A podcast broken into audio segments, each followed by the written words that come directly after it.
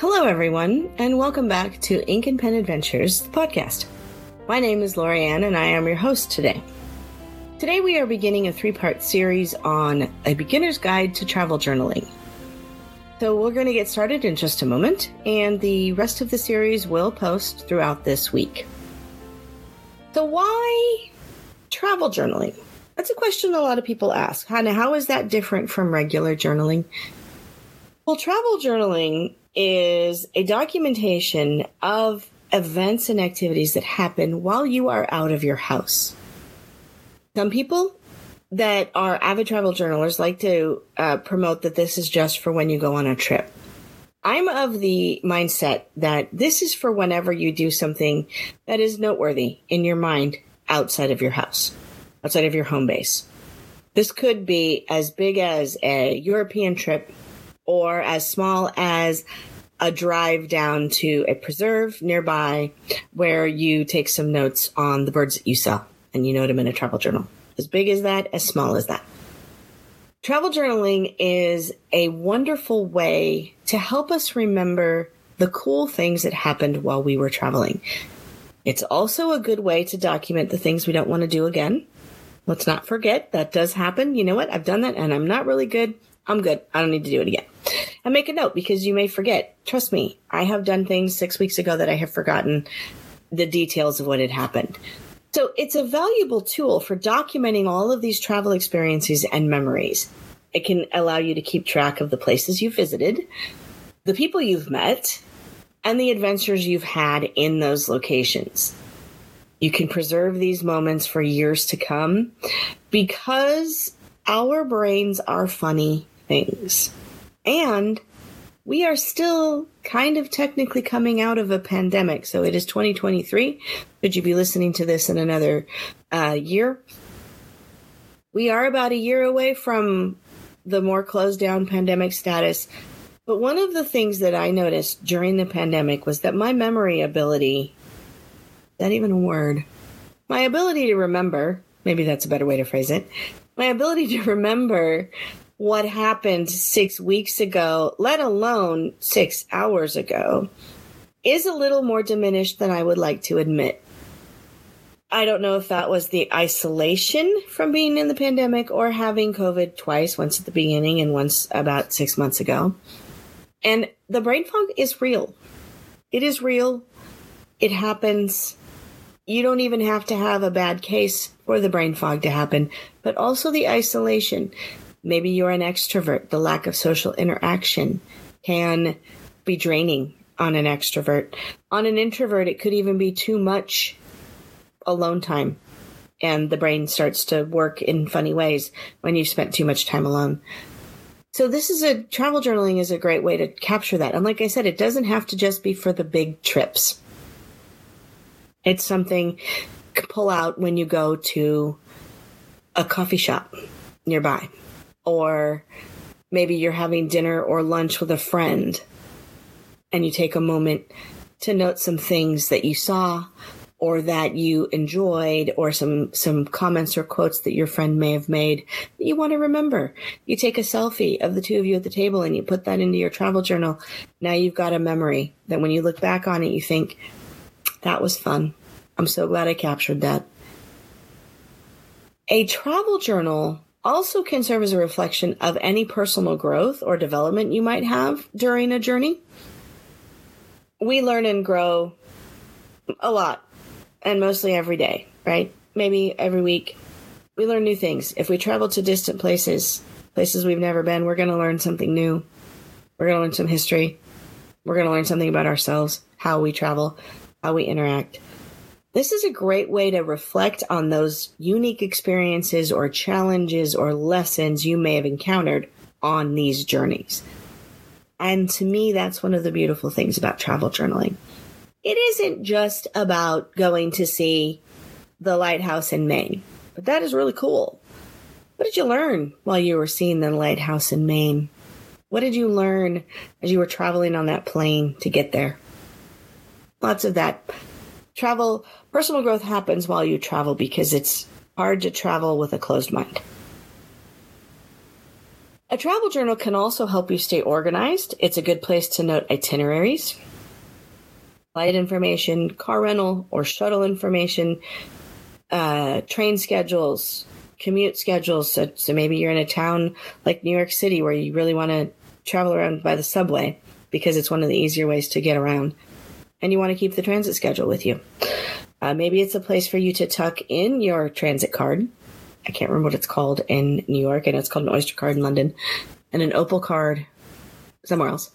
But maybe you want to keep that in there. Or maybe you want to note the places that you want to see or the tickets that you have for places you plan to see. So if you're going to make reservations for tours, maybe you've noted that in a journal. Now, there's digital ways to do this as well. And I use uh, a, a travel planning tool called TripIt I love because it just automatically imports everything in there and that includes any ticket events that I have. So it's a good way to keep track of that. But in a travel journal, um, you can note all that information and then that goes right into your bag and you never lose it. And if your phone dies, you still have access to it. One of the things to remember. When we travel, our phones are often searching for service and so they tend to die faster. Yes. What else can you keep in there?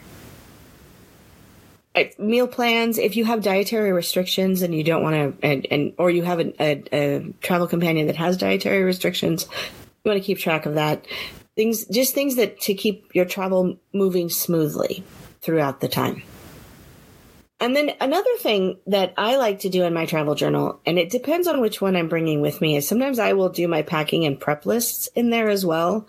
But usually, once I've packed I don't tend to bring that one with me, but it is a travel journal. It's a prep journal. It just happens to stay at home because it's full of lists of things that I need to do before we go. And yeah, I make a new list every time we go, and it's pretty much the same as the previous list, except it will change based on destination and how long we're going to be gone. But I will keep that one at home and then I will grab a smaller one to bring with me that I will do all of these other things in, including, you know, put my, my itinerary in there and uh, and keep track of some of the events, either the things we want to do or the things we have planned. Maybe we've made reservations for something, and I want to keep track of that. So, one other thing that I don't know a lot of people think about. I don't know if you can hear the plane going overhead it's funny because it's not normally loud like this around my neighborhood at times like this. So of course, when I'm recording something, it's gonna everybody's gonna come out and play. So finally, uh, a travel journal can be a great source of inspiration for future adventures. You can go back and look at the entries you've already made and think about how you'd like to do that trip again. There's some places I will always go back to. London, for example. I'll always go back to London. I'll always go back to Paris. I'll always go back to Hawaii. And and maybe I want to keep notes of what I did and what I saw and what I don't need to do again and what I'd love to do again and what we still haven't done. There's still a couple of things, you know, in Hawaii we haven't done on the island of Oahu. Actually, there's a lot of things we haven't done. but it, keeping track of that, did we see this? Did we go there? I can go back and look at it. It's also a great way to build up a bucket list if you want to use the term bucket list, a travel bucket list as you're traveling, you sometimes have downtime when you're on a plane or a train or a shuttle or in the evening after your day is done. Maybe it's going to inspire you to come up with the next great place you want to visit. Or, hey, let's put together all of the places we want to go to because we've got, you know, a little bit of time here. We're sitting together.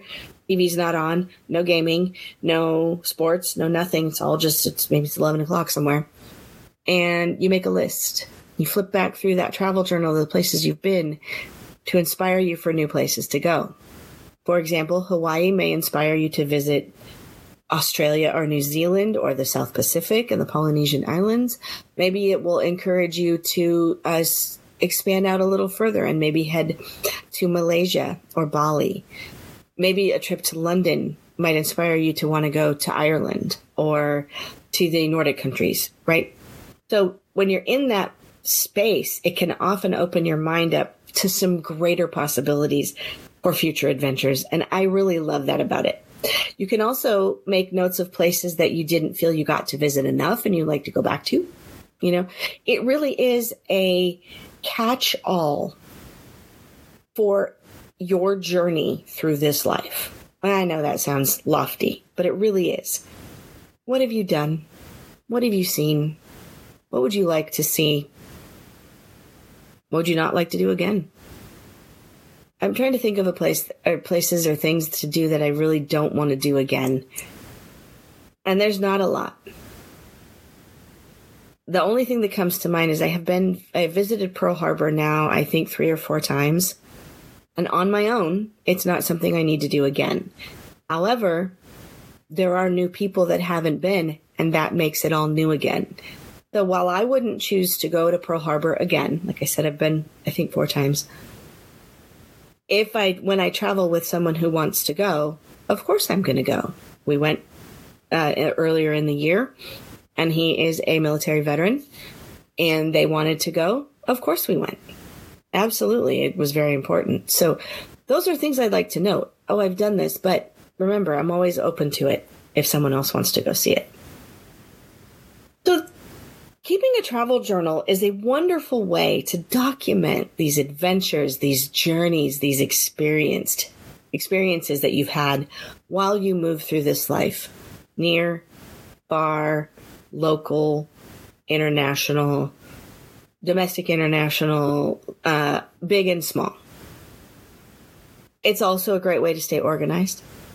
And whether you opt for this traditional pen and paper or you choose to go with a digital format. A lot of people do.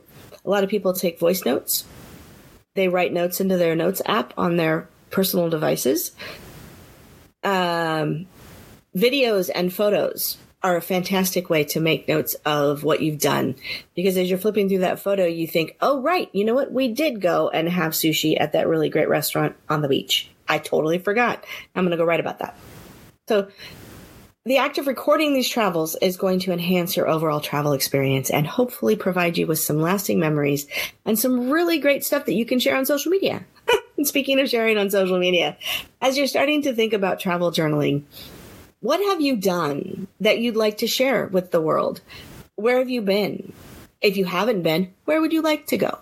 These are some things I would love it if you went over to Instagram, shared it up there, and tagged us at Ink and Pen Adventures Love to see what you're doing. We will continue to do the same thing. I actually did just take a trip and I got to admit, I wasn't really active on social media because we were in a relaxing mode. And it was great. And I highly encourage it, even though it was Disney World and we still were in a relaxing mode. So share those memories, document those trips and those journeys, and come back for part two, which is where we will dig in a little further into how we're going to travel journal. I'm trying to keep these to about 15 minutes so that it's not overwhelming.